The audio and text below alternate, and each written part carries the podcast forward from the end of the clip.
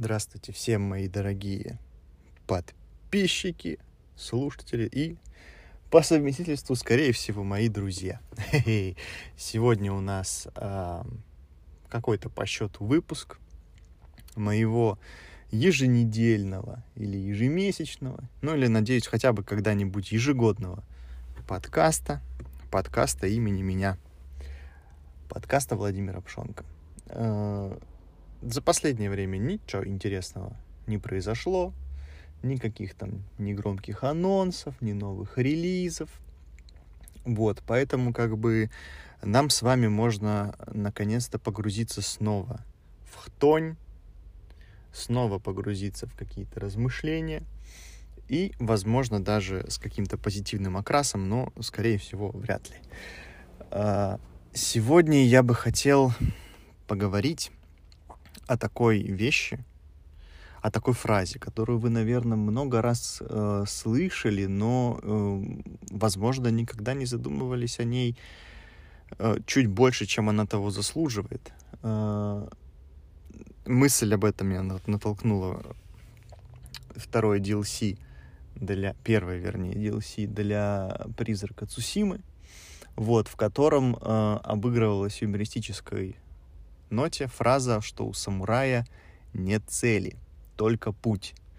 Вот. И часто эта фраза, насколько мы ее слышим, она применяется для какой-то, ну, типа смешинки, э, юморески, э, для того, чтобы обозначить какую-то без, э, безрезультатную деятельность. Ну, там, например, что ты там занимаешься каким-нибудь хобби, которое не, очевидно не принесет, вернее как, очевидно, для большинства не принесет какого-то дохода или какого-то результата, то есть там ты не станешь самым лучшим в этом деле, да, э, ты не станешь каким-то успешным, богатым, э, женщины штабелями не будут э, перед тобой выстраиваться из-за того, что ты в этом достиг определенного мастерства. И как бы в качестве того, что, типа, ну, у самурая нет цели, только путь. То есть я буду делать, наслаждаясь процессом, а не конечным результатом. И на самом деле, э, почему эта фраза для меня настолько как бы вот э, меня зацепила, потому что ведь она достаточно сильно контрастирует вообще в целом с э, нашим представлением о занятиях, о деятельности в нашей жизни. Потому что не знаю, как вы, но, скорее всего, вы тоже росли на в, такой, в таком же информационном поле, в котором у всего действительно есть цель. Есть предназначение, есть судьба, есть какая-то... Есть какой-то смысл. Вот. И всякие мотивационные, э, психологические концепции для личностного роста сводились к тому, что, мол, найди э, свое какое-то занятие, Найди свое занятие, которое будет приносить тебе удовольствие, которое можно было бы назвать твоим смыслом жизни, и э, ты будешь счастлив. То есть, как бы ты там найди, э, занимайся любимым делом, и ты не будешь работать ни одного дня в день. О, тьфу, ни одного дня в, в жизни. Но жизнь, как правило, таких вещей нам не дает. И э, все, вот, все э, вот это инфо-цыганство сводится к тому, чтобы найти как раз-таки то, чем э, то, что будет приносить тебе вот это вот. То есть найти эту самую цель, которая скрасит э, все твое пребывание на этой планете, в этом теле до конца жизни.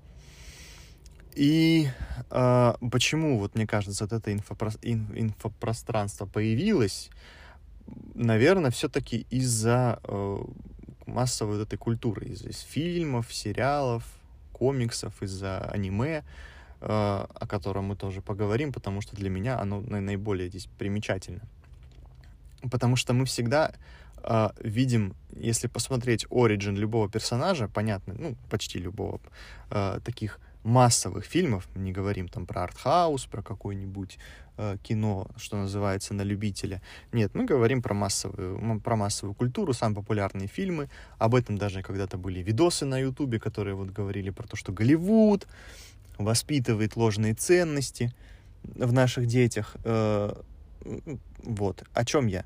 О том, что у нас всегда есть какой-то персонаж, который э, живет своей жизнью, ну, там какая-нибудь там красавица чудовище Белль живет своей жизнью, у нее там э, читает, ее там не, она никому не нравится, все считают ее странной, вот она живет своей обычной жизнью, потом происходит какое-то событие N, ну, в ее случае, например, там папа попадает в плен, э, которое дает ей цель, э, то есть дает ей смысл.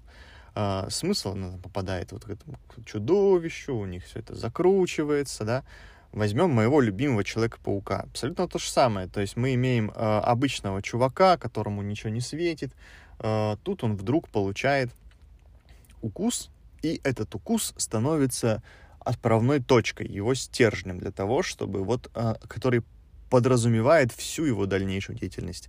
И так или иначе, каждый там злодей Человека-паука имеет то же самое. Вот мы не всегда задумываемся о героях, но редко тоже о злодеях, потому что возьмем какой-нибудь доктор Осьминог, который э, получает вот э, этот эксперимент, который идет по, по бороде, и фи, вырезаются финансирование там у зеленого гоблина. И это все становится отправными точками для того, чтобы им начать действовать. И они находят э, для себя спасение в новом амплуа там и зеленого гоблина, доктора осьминога и так далее. И глядя на все вот эти вещи, на, на то, какие там у них начинаются насыщенные события, что они становятся каждый по-своему сильнейшим, у них там крутая мотивация, офигенный дизайн, э, все такие, блин, клевые, и мы тоже хотим вот эту вот точку отправную, да, то, то вот событие, и кажется, что вот его вот только-только надо нащупать, начинаем там перебирать. Вот, например, в школе мне говорили, что у меня там талант к математике, а мне там говорили, что вот я хороший музыкант, а вот я свой потанцевал, так и не разыграл. И мы приходим к тому, что в этом поиске а, вот этого смысла, этой отправной точки, мы попадаем в пространство того, когда, когда нам многие советуют сделать то, то, то, это, осознать себя, там, принять себя и пойти, наконец-то, к нашей заветной цели. И вот тут для меня больше всего как раз-таки фраза про самурая очень, контра... Э, очень с этим контрастирует, потому что ну, у самурая нет цели, есть только путь. И э, понять, что как бы, ну, самурай все-таки это образ воина, да, у во воину можно много целей на надумать. То есть, во-первых, самурай это необычный, необычная пихтура, да, которая... Самурай все-таки, ну, я не силен в этом, но он все-таки офицер. Uh, да, и uh, какое-то все-таки значимое там сословие, у него есть подчиненные, и даже у такого человека, необделенного, э, даже, даже, возможно, не амбициями, который там хочет возвысить свой род, не опозорить честь семьи, воевать, там, соблюдая кодекс э, со самурай, самурайский, бог с ним. Казалось бы, можно много придумать целей, но нет, у самурая ее нет. И в этом плане э, для меня маленько удивительно то, что в массовое вот аниме, которое как бы из того же рода, да, из той же страны, оно как раз-таки сейчас имеет вот именно ту же структуру, которую я писал раньше. Мы имеем всегда главного героя обычного японского школьника, который вот 15, там, 14, 17 лет жил, ничего в него не было, тут он бац, и попадает в какую-то э, ситуацию. На него там падает с неба девочка Лоли. У него просыпаются суперсилы, его сбивает грузовик, попадает в волшебный мир. Все что угодно. Но он находит свой как бы смысл жизни. А, и я хочу сказать, что было бы супер прекрасно, если бы у каждого из нас такое событие произошло. А, это же было бы, вот представьте, насколько бы стало проще жить, если бы вас укусил радиоактивный паук. От этого отпадают абсолютно все вопросы а, у вас на, тем, на, на тему того, чем вам заниматься. Ну, то есть, не будет такого, э, что вас в 17 лет кусает радиоактивный паук, и вы идете поступать на юриста или на бухгалтера. Нет, у вас абсолютно не будет этих вопросов. Потому что все уже понятно. Вас укусил радиоактивный паук, вы стали на чуточку лучше, чем 99,9,9,9% людей. Вы приобрели суперсилы, и вам точно известно, чем вы будете заниматься. Вот она ваша фишка. И жизнь резко делится на до и после. Вы попадаете в замок чудовищу, и вы девушка, все, вам уже все становится понятно чем э, вам это грозит. Вы станете принцессой, надо там расколдовать. В общем, задачи очень резко сужаются. Белль уже не думает о том, как бы как там ей э, нужны, э, какие книги. Она, кстати, получает, она получает все книги мира, которые, наверное, на тот момент существуют. То есть она получает прямо все. Опс. Сорян. Прямо все здесь и сейчас. И нам бы этого очень хотелось. Потому что муки вот эти выбора преследуют нас еженаверно дневно. Эти муки нас преследуют, правильно мы поступили, неправильно мы поступили, а может быть надо было э, сделать так, а может быть вот так. И отчасти вот этим интересно то, что в аниме сейчас начинают появляться те сериалы, которые это оспаривают. То есть даже сейчас вот выходит э, в настоящий момент ремейк нашей жизни, в которой герой э, отступая от своей мечты стать э, гейм там этим дизайнером, поступает на престижную профессию, и через 10 лет от поступления разочаровывается, ему дают шанс вернуться там на 10 лет назад и заново поступить туда, следовать своей мечтой. Релайф то же самое возвращает там школьные годы, чтобы что-то исправить. То есть уже и эта тема обыгрывается того, что, возможно, мы делаем неправильный выбор, и как бы нам хотелось переиграть э, эту жизнь, что получилось бы гораздо интересней. Возможно, мы стали бы счастливее. Потому что вот эту цель мы не можем найти, мы не можем ее нащупать, и если не заниматься, наверное, там самоубеждениями, не заниматься э, каким-то вот постоянным подкреплением себя в своем выборе, то можно и правда разочароваться во всем. И вот тут наступает фраза про у самурая нет цели, у него есть только путь. Если не ставить себе цель, как бы это крамольно ни звучало, не ставить себе долгосрочную перспективу, а следовать пути самурая, то есть, по сути, пути чести, долга, своих обязанностей, простых абсолютно вещей, то, наверное, можно. Не то, что достичь каких-то вершин, да, как вот еще говорят, что тоже видел в ТикТоке какой-то умный дядька, наверное, говорил про то, что э, дорога появляется не э, перед тобой, а она появляется за тобой. То есть как бы ты пока идешь, ты не видишь, куда ты идешь в жизни, но только оборачиваясь назад, ты видишь путь, который ты проделал. Вот тут и это тоже почти то же самое. Э, если не ставить себе цели, не ставить себе задачи, на длительную перспективу, то, возможно, действительно можно куда-то прийти. Хотя бы не разочароваться, потому что ну, ты же себе ничего не ставил, в чем ты разочаруешься? Ты самурай, условно там. Ты выбрал мед, ты выбрал юриста, ты выбрал программизм, ты выбрал э, быть тиктокером, кем угодно. И ты просто имеешь свой путь. Делаешь то, что можешь делать здесь и сейчас что там тоже, например, тоже Стивен Кови обыгрывал, как быть проактивным. Для меня все это примерно синонимы вот этой фразы. А, и тогда, возможно, к чему-то можно прийти, чего-то можно добиться. Потому что если еще подумать, совсем э, погружаясь в тоже хтонь, с чего мы взяли, что у каждого из э, вот этих миллиардов людей на Земле есть какой-то фундаментальный смысл жизни.